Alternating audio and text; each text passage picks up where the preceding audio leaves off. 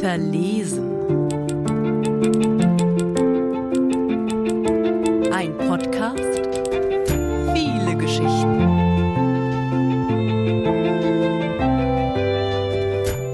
Tinder Love. Ich saß an meinem Schreibtisch und schielte zum Bett rüber. Das Handy lag bereits warm in meiner Hand, aber ich musste mich dennoch dazu zwingen, aufzustehen, die Fenster zu schließen und die Vorhänge zuzuziehen. Wenn ich mit jemand anderem Sex habe, vergesse ich auf so etwas zu achten. Aber alleine ist es etwas anderes. So als ob mich dann meine Nachbarn beim richtigen Sex sehen würden. Dabei, wie ich so viel Lust hab, dass ich mich alleine auf mein Kissen setze. Mein Zimmer ist nun abgedunkelt und kein Laut dringt nach draußen oder nach drinnen zu mir. Ich ziehe mich bis auf den BH aus und lege alles auf das Sofa ab. Die Decke schmeiße ich auf den Boden, sonst gibt sie zu viel Wärme ab. Ich greife nach dem Kopfkissen und falte es in der Mitte zusammen, so dass es höher liegt und sich härter anfühlt. Wenn ich mich darauf lege, spreize ich die Beine so weit ich kann, um mein ganzes Gewicht auf den weichen Stoff zu spüren, der sich wie eine fremde Haut unter mir anfühlt. Ich suche auf dem Handy nach Pornos mit Point of View auf die Frau. Manchmal, wenn im unteren Bildrand der haarige Bauch oder der Penis des filmenden Typen zu sehen ist, decke ich ihn mit meiner Hand ab und konzentriere mich wieder auf die Frau, die in die Kamera und mir direkt in die Augen zu sehen scheint. Ich identifiziere mich nicht mit ihr, sondern mit ihm. Ich absorbiere ihren Körper, der meistens älter als meiner ist. Pornos mit gleichaltrigen Frauen klammer ich komplett aus. Ich will ja nicht mich selbst oder eine wie mich ficken. Den ersten Orgasmus hatte ich auf meinem Cello. Es war nicht einmal meins, sondern ein gemietetes Instrument, für das ich einen monatlichen Beitrag zahlte. Anfangs setzte ich mich jeden Tag damit vor meinen Wandspiegel und übte die Finger weit zu spreizen und die harten Seiten runterzudrücken.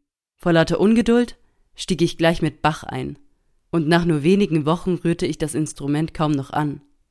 Manchmal frage ich mich, ob ich am glücklichsten mit geschmacklos geschminkten Frau im mittleren Alter mit Mutterkomplex wäre. Ich will sie nicht mit zu den Geburtstagen meiner Freundinnen nehmen oder sonntags durch den Park an ihrer Hand spazieren. Sie soll in meinem Bett liegen und sich so weich anfühlen, als wäre sie aus Schaum und sonst nichts. Ich identifiziere mich nicht mit den Frauen in den Videos. Sonst würde es ja nicht funktionieren. Heute lande ich wieder bei den gleichen Pornos wie einige Tage zuvor eine Frau um die 50 mit strengem Kurzhaarschnitt, die ihren Sohn verführt. Ich reibe mich am Kissen und versuche mich nicht von außen zu betrachten, sondern nur sie zu sehen. Sie öffnet ihre Bluse und legt sich auf das Bett. An ihrem Ringfinger ist der Ehering meines vermeintlichen Vaters. Das Rollenspiel ist zweitrangig. Oder vielleicht auch nicht. Sie lutscht am Finger ihres Sohnes. Selbst in der fiktiven Welt würde sie mich ja als Tochter nicht anrühren. Schön finde ich sie nicht. Das wäre vielleicht auch nur ein Störfaktor. Ein Gedanke schiebt sich dazwischen. Ich erinnere mich an seinen Blick. Dein Blick verrät dich doch, sagte ich. Du verstehst es falsch, korrigierte er mich. Ich schaue so, weil ich dich sehr heiß finde. Das sieht dann vielleicht nach mehr aus, ist es aber nicht. Wie wenig das bedeutet, antwortete ich. Heiß sein. Er zog mich zu sich, glaubte, ich sei geschmeichelt. Alle finden mich heiß, und es ist mir völlig egal, ahmte er mich nach und fuhr sich mit der Hand über den Körper. Es ist egal. Es bedeutet nichts, wiederholte ich. Ich starre auf die Frau in meinem Handy-Display. Ihr Gesicht legt sich in Falten, ihr Körper wackelt. Sie sitzt auf mir und drückt mich runter. Aber plötzlich dreht sie der Typ, den ich mit meinem Daumen abdecke, um, und ihr nackter Rücken wölbt sich vor mir. Ich kann das nicht, denke ich. Ich kann das gerade nicht und ziehe es trotzdem weiter durch. Sie stöhnt laut auf. Im Hintergrund scheint der Fernseher zu laufen und das Licht ist grell. Der Typ trägt kein Kondom. So wie Fabian. Er ist mehrmals in mich eingedrungen, ohne mir Zeit zu geben zu reagieren. Statt ihn wegzudrücken, redete ich leise auf ihn ein, was er da tue, ob er ein Kind zeugen wolle und in seiner Benommenheit fragte er mich, was ich denn wolle. Kein Kind, sage ich, aber ihn so sehr, denke ich. Selbst als er mich in die Matratze drückt, meine Arme festhält, mit denen ich mich aufstützen will, weil meine Stimme so scheiß leise ist wie im Traum, wenn man Hilfe ruft und nichts rauskommt, sage ich immer wieder Stopp und drücke mich dagegen. Dann gebe ich auf und falle zurück, lass ihn machen. Wenn ich ganz still bin, ist es fast friedlich. Solange ich mich nicht wehre, ist es wie Liebe machen. Das denke ich nicht. Das ist alles reines Tun. Solche Dinge denkt man nicht. Ich reibe mich immer schneller gegen das Kissen und klicke ein Video an, in dem eine Frau mit sonnenverbrannten rot-weißen Rücken und billig blond verfärbten Haaren auf einem Teppichboden liegt. Mein Kopf ist vollkommen leer. Ich bin nicht mehr. Ich war niemals die Frau, auf dessen Kopf jetzt eine Männerhand ruht, fest in die Haare greift und ihr Gesicht in meine Richtung zieht.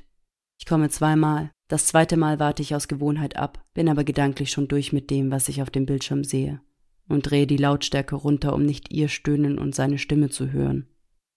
Als ich alle auf meinem Handy geöffneten Tabs schließe, bleibe ich kurz auf dem Bauch liegen, ziehe das Kissen unter mir hervor und drücke mein Gesicht hinein. Das Zimmer ist so still, ich muss sehr laut gewesen sein.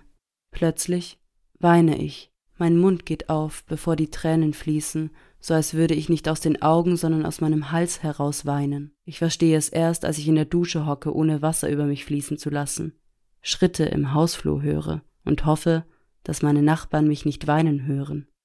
Ich kriege minutenlang meinen Mund nicht zu. Mein Gesicht hat sich zu einer Grimasse verzogen.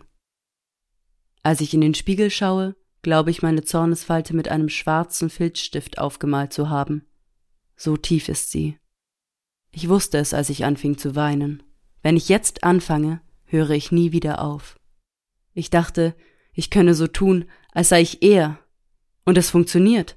Ich kann es auch, so auf Frauen zu schauen, dass mein ganzer Körper auf ihre Oberfläche reagiert, ohne wirklich von ihnen berührt zu werden. Ich finde sie sogar abstoßend, weil sie das mit mir machen. Wo habe ich das gelernt? Ich schlinge mich in ein Handtuch und setze mich auf die Bettkante. Auf dem Kissen ist ein nasser Fleck die Luft in meinem Zimmer steht. Ich habe so geweint, als sei ich von mir selbst verlassen worden.